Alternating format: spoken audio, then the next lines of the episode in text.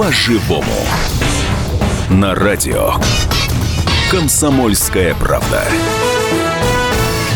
Здравствуйте, в студии Елена Кривякина, Валентин Алфимов и наш сегодняшний гость Игорь Леонидович Трунов, доктор юридических наук, профессор по уголовному праву. Игорь Леонидович, здравствуйте. Здравствуйте. здравствуйте. Ну, сегодня мы обсуждаем тему, которая действительно вот просто режет по-живому. Это насилие над детьми, в том числе сексуальное насилие.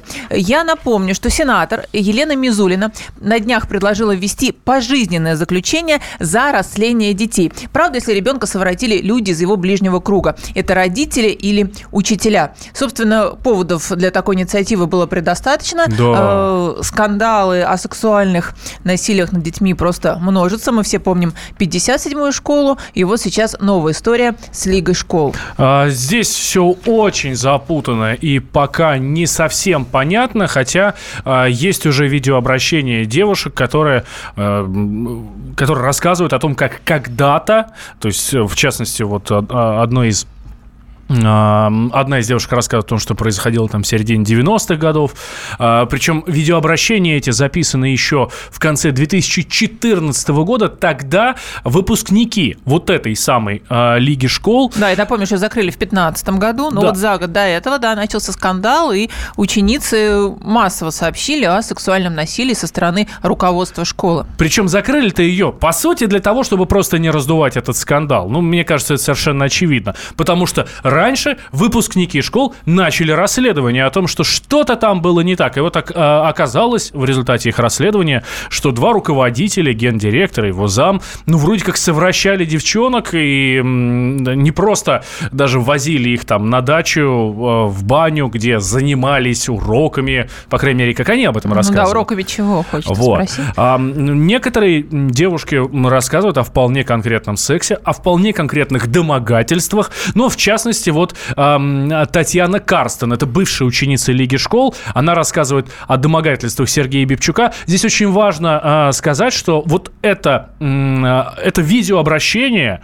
э, то есть звук снят именно с видеообращения, которое Татьяна записала вот как раз в конце 2014 года, тогда вот группа выпускников проводила расследование сексуальных домогательств. Видео это опубликовал сайт «Медуза» с согласия самой девушки. Это тоже очень важно. Со мной в Лаврову поехали только две мои одноклассницы. Также там были Бебчук, а, его жена Анастасия Станиславовна Лосева, которая была учительницей истории искусств. Мы с ними занимались, э, собственно, информатикой и математикой.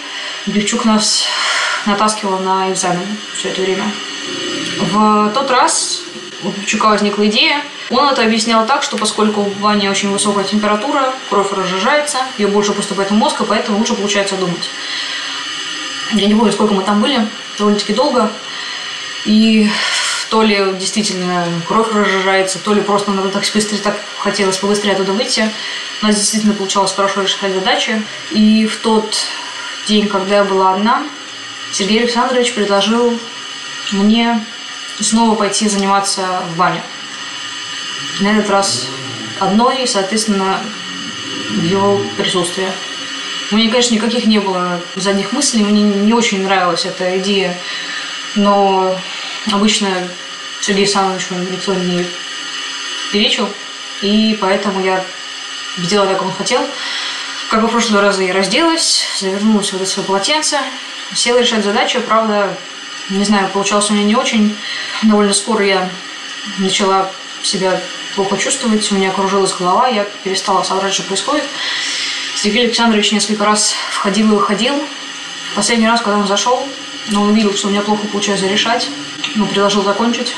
Он предложил перед тем, как искупаться, баня все-таки, обработать меня веником.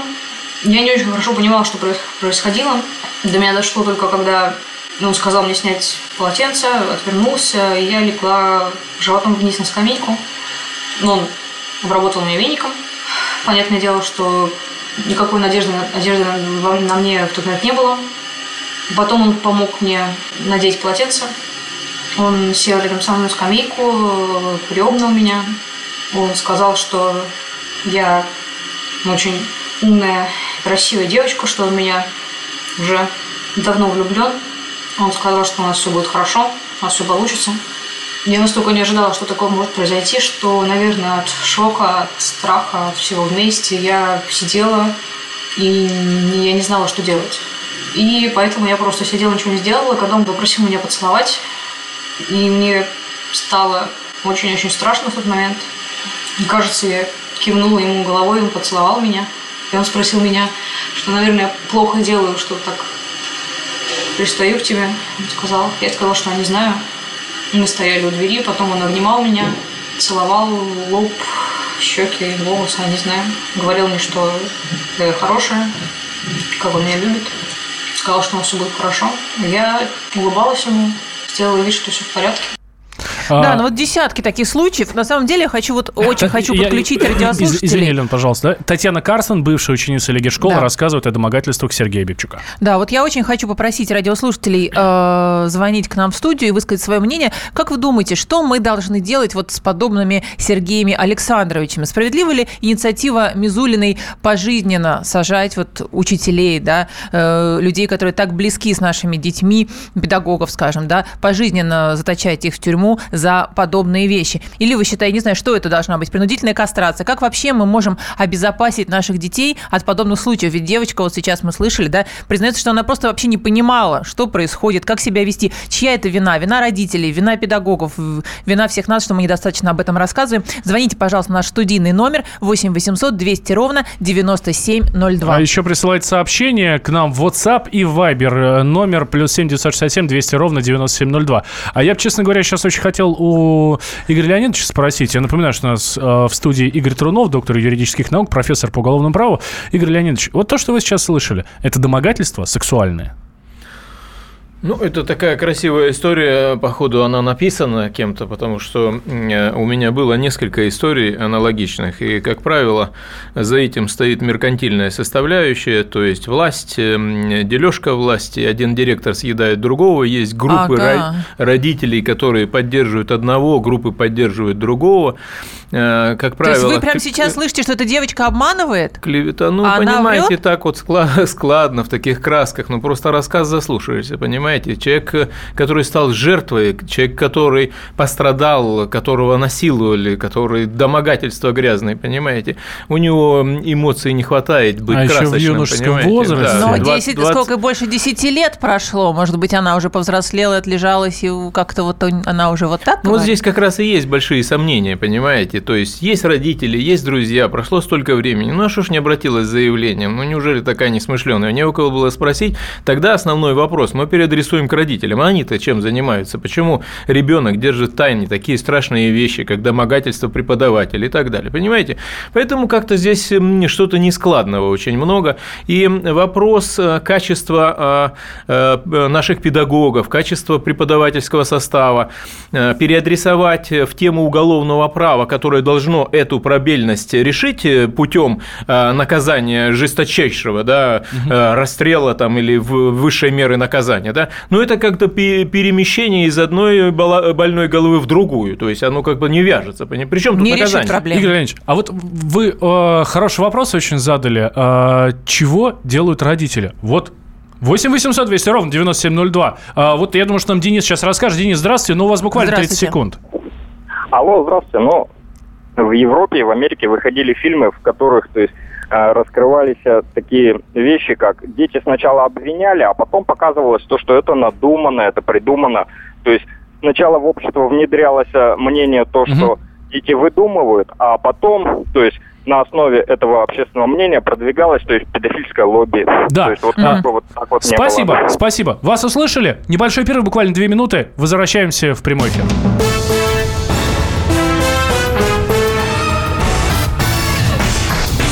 По-живому.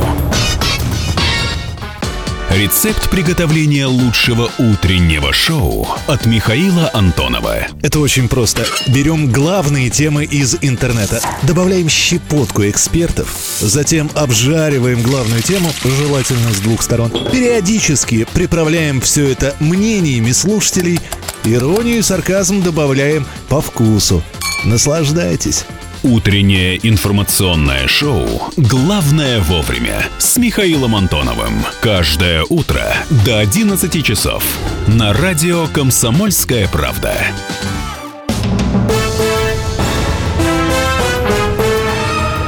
По-живому. На радио. Комсомольская правда. Студии Елена Кривякина, Валентин Алфимов и Игорь Леонидович Трунов, доктор юридических наук, профессор по, уголовно, по уголовному праву. Итак, мы обсуждаем э, насилие над детьми. Вот Игорь Леонидович сейчас э, сказал, что, в общем, не нужно сажать педофилов пожизненно, как предложила сенатор Елена Мизулина. Как я вас понимаю, достаточно наказания сейчас, в принципе, мер наказания для педофилов. При том, что слушатели наши пишут, если их не наказывать, то они так и будут продолжать этим заниматься. Нет, ну неотвратимость наказания и э, высшая мера наказания – это разные вещи, понимаете? Никто не говорит, что они должны уйти от наказания, понимаете? Поэтому, но э, страх перед Поэтому тем, если как- мы сегодня возьмем э, а, а, те составы преступлений, которые э, касаются изнасилования там, и связаны с несовершеннолетними, они все кончаются высшей цифрой нашего уголовного кодекса. Это 20 лет при одном составе, 25 при двух составах и сложение приговоров 30 лет. Понимаете? Это То есть достаточно. это Вот вы считаете, потолок за- за больше растление нельзя. ребенка это Наш достаточно? уголовный кодекс сегодня самый жесткий даже со временами Сталина. При Сталине давали максимум 25, сегодня 30, понимаете?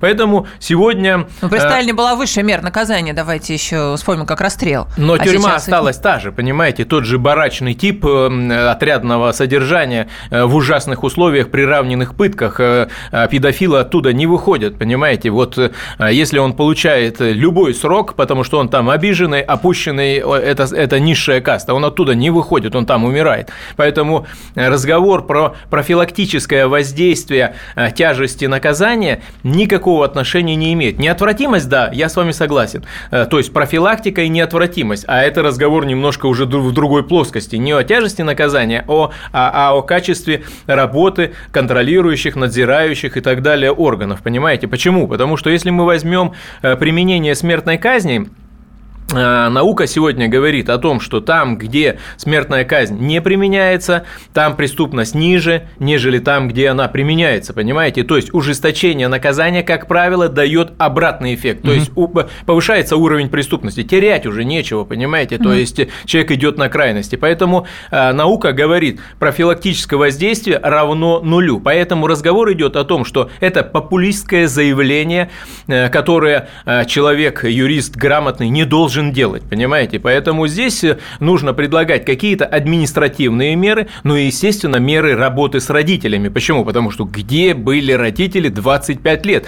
Сейчас это попало когда сроки давности все прошли, да, э, попало в прессу, и сейчас мы с вами это обсуждаем. Но где... Хорошо, то есть мы должны вот как вот у нас Это у всех же есть школа, дети, это мы должны как сказать количество. своему ребенку, вот знаешь, если ты пойдешь в школу и вот вот кто-нибудь какой-нибудь дяденька учитель захочет тебя поцеловать, ты обязательно мне расскажи, да? Или или как как ребенок, вот девочка рассказывала, что она вообще не понимала, пришла в баню, почему-то вдруг уже разделась, почему-то кто-то вдруг при ее этом- Ну, целует. я при не этом- знаю, я, я вообще не Как знаю, как- правильно до неужели ребенка тогда ребенку донести эту нужно опасность? это даже говорить. Вот у меня пятеро детей, что тебя педагог ведет голую в баню купаться, и ты мне об этом не говоришь, с ума сойти, понимаете? То есть здесь сам поход с педагогом, понимаете, вот этот разговор про то, что там теплая ванна разжижает мозги, что-то какая-то Ну да, бредятина, четыре- понимаете? Самое 14-15 интересное, лет, самое не понимают. Поэтому ребенок приходит домой и говорит, я сегодня был в ванной. И я говорю, так, так, так, подожди, поподробнее. С как? кем, Ты да, была с в кем, что? школе, тебе директор в ванной. Они Вы что там, с ума сошли, что ли, все, да, понимаете?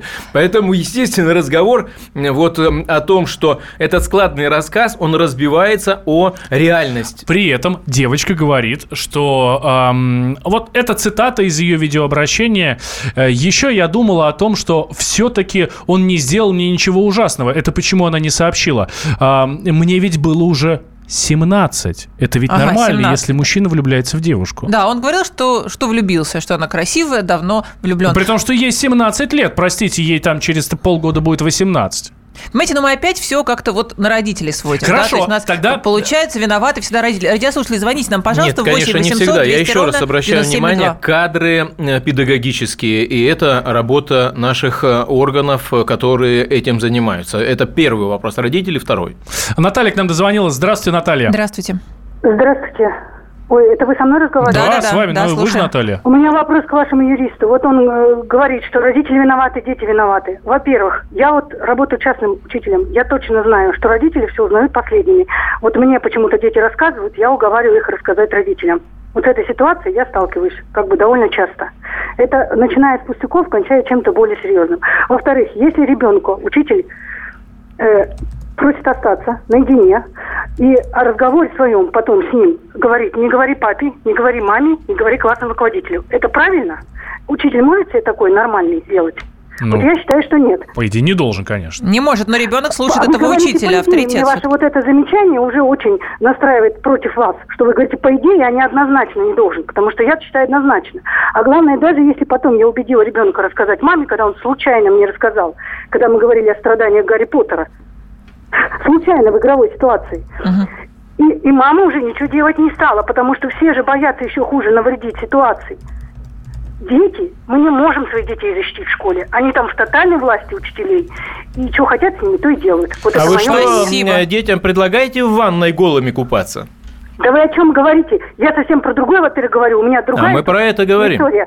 Как я вам говорю, вам конкретный вопрос задала, а вы сказали по идее. И не ответили на вопрос. Я спросила, как Не-не-не, нет, стоп, давайте, Сейчас давайте ответим, определимся. да, Наталья. это не Игорь Леонидович сказал по идее, это я сказал э, по идее. Ну просто потому что я не могу себе такой ситуации представить, вот и все. Да, Наталья, спасибо. Итак, Наталья утверждает, что мы не можем защитить своих детей, когда они находятся в школе. Игорь Леонидович, так можем или не можем? А вот действительно, мы что, каждому ребенку должны няню представить, охранника, а школа сейчас за забором, везде постохрана, ребенок вошел, все. Что дальше? Это закрытая, это вообще закрытая какая-то общность школа. Нет, ну, ребята, вы смотрите, пошел ребенок в школу, да, пришел из школы. Ну, как у тебя сегодня уроки? Какие отметки, да? Поэтому где там ванна? Где Все там... психологи говорят, что больше всего дети не любят вообще отвечать на вопросы, как у тебя дела в школе. Что вообще с этого родителям даже начинать не стоит. Это надо, вот как сейчас Наталья права, она говорит, про Гарри Поттера говорили, и ребенок случайно сказал, что там у него, видно, тоже был, как у Гарри Поттера. Ребенок закрыт. Учитель, директор ему сказал, не говори, молчи, я в тебя влюблен. Все-таки, извините, с- чей с- косяк, да, Тем более со мной самой 17 лет, ну и, скорее всего, а, ну, условно говоря, были пользовался популярностью, вот так вот выразимся. Этот А, директор, да, этот директор. авторитетом, Это, кстати, то же популярностью. самое, что было в 57-й школе, когда э, в Мейерзона э, были влюблены ученицы, да, и поэтому не сообщали о э, Понимаете, вот у нас, смотрите, какой повод-то сегодня. Э, Сегодня за это э, дают э, там, до 20 лет лишения свободы. Мизулина предлагает... э, э, Пожизненно. э, Нет, она же предлагает высшую меру наказания, она предлагает убивать. Нет, да? она предлагает пожизненно, но только для тех, кто, собственно, из, для людей из близкого круга ребенка, то есть родители, Ну, учителя. высшая мера Да, это да. пожизненно. Если завтра будет введена казнь, соответственно, то это будет уже казнь. Ну, да. И, и- и- и у нас с вами дискуссия, да, а вот э, какая разница для этого директора, дадут ему двадцатку или получит он пожизненно, А, и как профилактически это сработает на остальных директоров, понимаете? Вот э, я вам как специалист говорю, никак. А вы мне возразите? Ну, здесь-то, наверное, нет. хотя, с Хорошо, хорошо, стороны- давайте тогда ищем путь решения, То каким, это, это, каким это образом что? мы Вот эту Мизулина предложила можем- решение, понимаете? Она говорит, если будут давать пожизненно, то этого не будет никогда, э, а сейчас это есть. Долго то есть это- говорили о это, это изменит ситуацию, правильно? это будет кардинальный перелом, это победа будет, понимаете? А я говорю, что нет. Хорошо, принудительная кастрация. Помните, э, много об этом говорили. Не знаю, В может Америке быть, уже пока- показательную кастрацию какую-то устраивать. Что нужно делать с этими, вот, извините, Понимаете, уродами? все-таки кастрация м, э, это э, такой инструмент, когда мы и человеку помогаем, да, э, э, вот тому преступнику э, помогаем ему вернуться в общество. То, ну, то есть он ну, не сдержанный, он совершил преступление, это, как правило, повторность, А понимаете? если он пойдет с топором потом убивать? Он не будет насиловать, он просто будет убивать. Нет, ну мы же говорим о том, что у него есть, у него есть зависимость сексуальная, понимаете? Поэтому вот кастрация, как правило, применяется тогда, а, когда есть повторность, когда ему исправиться самому не удается, понимаете, какая ситуация. Поэтому в Америке применяется кастрация, и, в общем, достаточно эффективно работает, но это очень тонкий инструмент, эм, деликатный, и, и, и во многих ситуациях он, э, в принципе, вызван необходимостью помочь человеку, понимаете? Это не э, как форма наказания. То есть, ну, он сам, вот у него, знаете, м, жажда воровать, он не может никак исправиться, поэтому... э,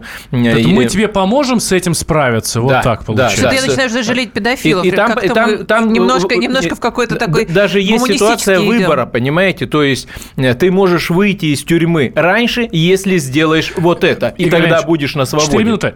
Четыре минуты перерыв. После новостей мы вернемся в прямой эфир.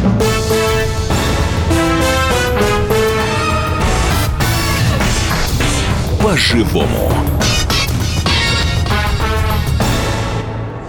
Каждую субботу с 16 до 17 часов на радиостанции «Комсомольская правда» я, Леонид Альшанский, почетный адвокат России, веду передачу «Народный адвокат» и отвечаю на ваши вопросы по проблемам административного права, ГАИ, таможенник, пограничник, гражданского права, дачной амнистии, земельных отношений, обманы страховых компаний. Обо всем этом вы услышите в наших передачах каждую субботу с 16 до 17 часов.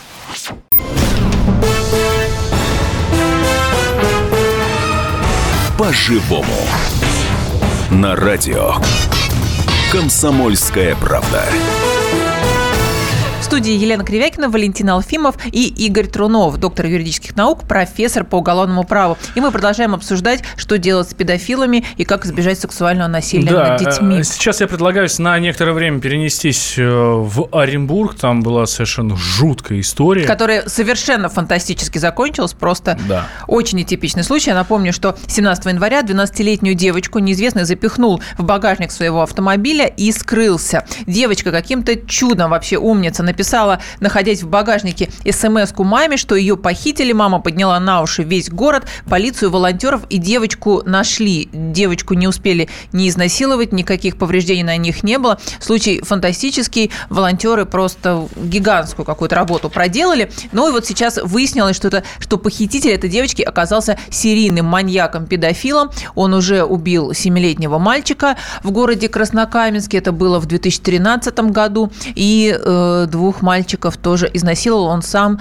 в этом признался. Ну вот и, кстати, такая у него история. на участке уже нашли труп того самого Да, мальчика. он э, мальчика Ну, общем, убил и закопал рядом с дачей родителей этого мальчика. И помогли задержать этого урода, простите за выражение, да? Волонтеры. Волонтеры. Да. У нас прямо сейчас на связи руководитель волонтерского движения Лиза а, Алерт, Алерт. или Алерт, честно говоря, не знаю, как правильно, а, э, Григорий Сергеев.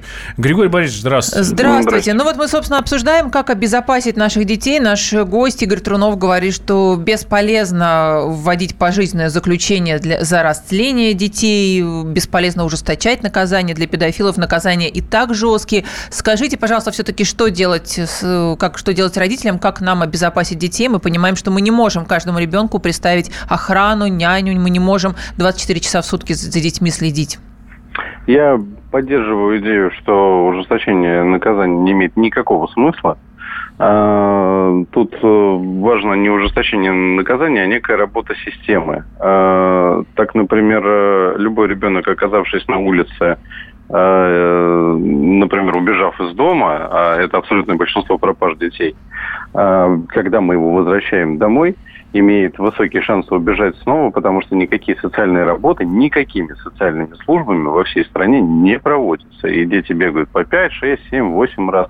А когда ребенок хотя бы день, два, три живет на улице, он постепенно социализируется с этой средой, и у него значительно выше шансы стать э, жертвой любого преступления э, в отношении себя со стороны взрослого человека. Но все сводится опять к недоработке родителей. Получается, у нормальных родителей не будет ребенок бегать два дня по улице, наверное. А- И не пойдет в а- баню, и не будет там раздеваться при директоре. Правильно? Абсолютно э, все э, истории, связанные с детьми, ложатся на плечи родителей, потому что именно родители отвечают за своих детей. Но и на плечи всего общества. Почему так история в Оренбурге хорошо закончилась? Потому что все общество включилось в процесс поиска. Весь город встал на уши, весь город начал искать конкретную обозначенную машину. И нашли очень быстро. Если это происходит мгновенно, то мы можем что-то противопоставить. Если не- а спросить взрослое население, и испытывали ли они какие-то попытки э, сексуальной агрессии со стороны взрослых, когда были детьми, вы удивитесь результату, какое, какое количество э, людей ответит положительно. Э, и вот с этим имеет смысл вполне себе бороться. Огромное количество преступлений против детей совершается при том, что какой-то маньяк может спокойно наблюдать за детьми в школе, в детском саду из-за абсолютной прозрачности территории, из-за того, что человек, стоящий рядом с территорией детского сада, не вызывает ни у кого вопросов. Родители или представители родителей, которые приходят за ребенком в детский сад, или в школу точно так же не вызывают ни у кого вопросов. То есть человек, зашедший на территорию, Это не человек, который проходит по каким-то спискам, это просто человек, который захотел зайти на территорию детского Ну, вот возвращаясь все-таки к истории в Оренбурге, надо ли, когда девочку да, запихнули в багажник, вот надо ли рядовому родителю говорить своему ребенку, ну, по сути, пугать своего ребенка, да, что его, когда он идет в школу или возвращается, могут взять Могут и запихнуть, в в багажник. багажник машины. Я вот не очень понимаю, как я своему ребенку это могу сказать. Или Да наоборот, дело- нужно это сказать а, и вот показывать как можно больше таких историй и говорить, вот ты представляешь, вот такое бывает. А вот а девочка отправила том, вы- смс. Вы, не сможете э, противопоставить ничего этому багажнику. Но если вы все время знаете, где ваш ребенок, если у вас на телефоне установлена по согласию с ребенком программа слежения за ребенком, у ребенка всегда заряженный телефон, и не бывает такого наказания, ты плохо себя ведешь, я заберу у тебя твой мобильный. А, Если э, ребенок является другом с мамой и с папой, если они всем делятся, потому что, э, ну, скажем так, э, приставания со стороны взрослого человека могут носить, например, систематический характер, но родитель может об этом не знать. А, Вот, вот именно для вот этого всего существует об- обычная дружба, а родитель должен э, знать и контролировать положение своего ребенка, но опять ни в коем случае это нельзя вводить в э, какую-то детскую фобию, чтобы ребенок старался ничего не рассказывать. Наоборот, надо просто объяснять, э, для чего, как, почему. Если девочке 12 лет, она должна осознавать все опасности, которые есть. И а, банальное движение э, человека рядом с кромкой тротуара или с другой стороны тротуара обезопасивает его не только от ДТП, а, но и от э, возможности схватить и затащить. Ну, просто вот там есть какие-то базовые прописные истины, которые уберегают человека. Вы знаете, что большая часть детей, которые там, не дай бог, погибнет в этом году, погибнет от воды. Утонет. А, утонет по халатности взрослых, которые не объяснили, не сказали, дети играют на льду. Начало периода, э, вот э, когда лед встает, э, больше ста детей по России уносит. Сейчас э, лед начнет таять, будет такая же история. Да. Пока лед уверенно стоит, э, и еще там человек Да. 50. Григорий, спасибо большое. Григорий Сергеев, руководитель волонтерского движения Лиза Алерт, был у нас на прямой связи со студией. Я очень надеюсь, нас услышали сейчас все родители, наши эксперты, и Игорь Трунов, и Григорий Сергеев говорят, собственно, о том, что прежде всего должны родители думать о безопасности детей. Такая избитая, в общем, истина, мы говорим об этом все время, и тем не менее детей насилуют, э, крадут, дети падают под лед э, каким-то образом, и огромные жертвы из-за этого. Э, Ну, Ну, Игорь Саша, Леонидович, да, Давайте все-таки не будем на такой печальной ноте, потому что Да. э, э, то, что произошло там 25 лет м, в этой школе, это все-таки не факт, а предположение. И то, что э, э, там однажды случилось вот с этой девочкой ужасная ситуация, ее, конечно, сложно представить в Москве, которая напичкана видеокамерами, да, и В Москве э, се- сейчас. Да, То, что да, это тоже да. в Нынешняя Москве, но это да? был 95-й год. Да, да. и сегодня м, сегодняшняя школа и сегодняшняя Москва – это немножко другая история. И э, вот мы вели дело школьного стрелка, система безопасности школы, да, работа сотрудников охраны видеотрансляции, сайты. Ну, вот это как бы на сегодняшний день немножко нереальная история. Поэтому у нас нет системной проблемы, связанной с педофилией. То есть вот мы сейчас с вами конкретно там статистику провести, ну, мы же огромная страна. Если мы сейчас э, скажем о количестве нераскрытых убийств, волосы дыбом, да, а м, с педофилией, ну, нет э, такой большой трагедии, что можно было бы менять уголовный кодекс, понимаете, вводить какое-то там ужесточение, отказываться от тех обещаний, которые мы дали в Совете Европы и так далее, и так далее. Ничего, это, такой трагедии нет никакой.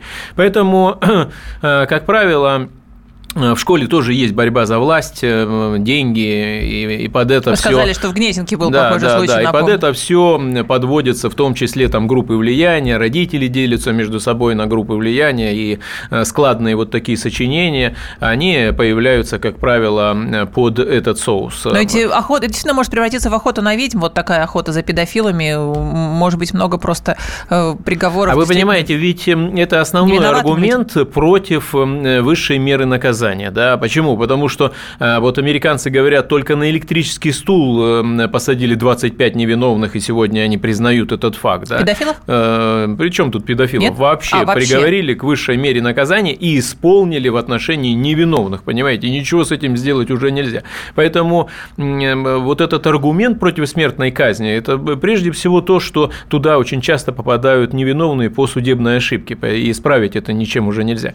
Э, поэтому, конечно, ужесточение наказания никогда не дает никаких положительных результатов, и у нас, э, а я возглавляю Красный Крест Москвы, у нас тоже есть э, разыскной отряд, э, поисково-спасательный отряд. Правда, он действует в основном в Подмосковье, когда лето, когда грибы, когда угу. вот. Но я скажу, что я вот возглавляю Красный Крест Москвы там около пяти лет, но у нас не было никаких там ситуаций, там, знаете, вот, потому что исходя из нашей с вами передачи создается ощущение о том, что это проблема большая, Кстати, массовая. нам об этом слушатели пишут. Да, не пускайте детей, потому что педофил в багажник там туда-сюда. Ну, да, и на улицу ну, страшно, и в школу да, страшно, и на дачу не будем запугивать, страшно, ничего страшно страшного всюду. не происходит, никто никого не запихивает. И педофил, который был Нет, ну, один, подождите, его поймали. в запихнул, и, ну поймали, и, а и, до и, этого он ну, одного ребенка убил и двоих изнасиловал, его не поймали. Не могу согласиться с вами. Все-таки это я соглашусь с, с Игорем Леонидовичем. Это единичный случай. Единичный как бы на это, всю нашу это, огромную это трагедия. страну, самую это большую огромная, в мире. Каждый из этих случаев нет, это нет, огромная сейчас вот под рукой, к трагедия. сожалению, статистики, А, но- сколько случаев разных регионов насилия, убийств детей. Ребят, это не единичный случай. Так А, Нет у нас системы. Предмет спора. Э, Понимаете, на дорогах у нас гибнет 70 тысяч э, э, человек, и там детей гибнет огромное количество. Поэтому детей, гибнущих э, э, в ДТП, ну, просто кардинально на порядок больше. И эта проблема действительно серьезная. Поэтому Мизулина, э, конечно, э, затронула болезненный вопрос смертной казни. Почему? Потому что болезненный он в чем? Основная масса населения в России, как правило, 80% населения за смертную казнь, понимаете?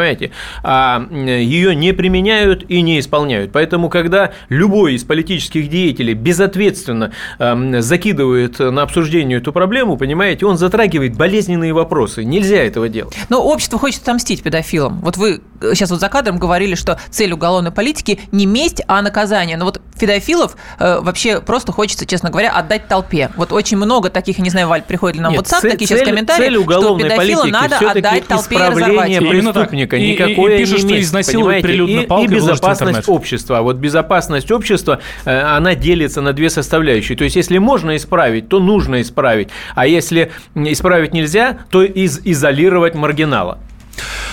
Да, спасибо большое, Игорь Леонидович. Мне кажется, это тема, которую можно обсуждать вечно, но у нас, к сожалению, эфир не резиновый. Я за то, чтобы отдать толпе, можно скажу последнее свое слово. А, ну, отдадим такое право Лене Кривякиной, нашему специальному корреспонденту. Ну, с Мизулиной они вдвоем э, Да, любовь видимо. населения теперь имеют. Видимо, да. А, Игорь Трунов, доктор юридических наук, профессор по уголовному праву, у нас был в студии. Меня зовут Валентин Алфимов. Через неделю встретимся в том же месте и поговорим по-живому.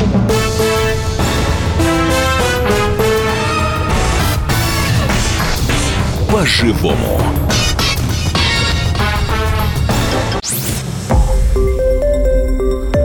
Радио «Комсомольская правда». Более сотни городов вещания и многомиллионная аудитория. Керчь 103 и 6 FM. Севастополь 107 и 7 FM. Симферополь 107 и 8 FM. Москва 97 и 2 FM. Слушаем всей страной.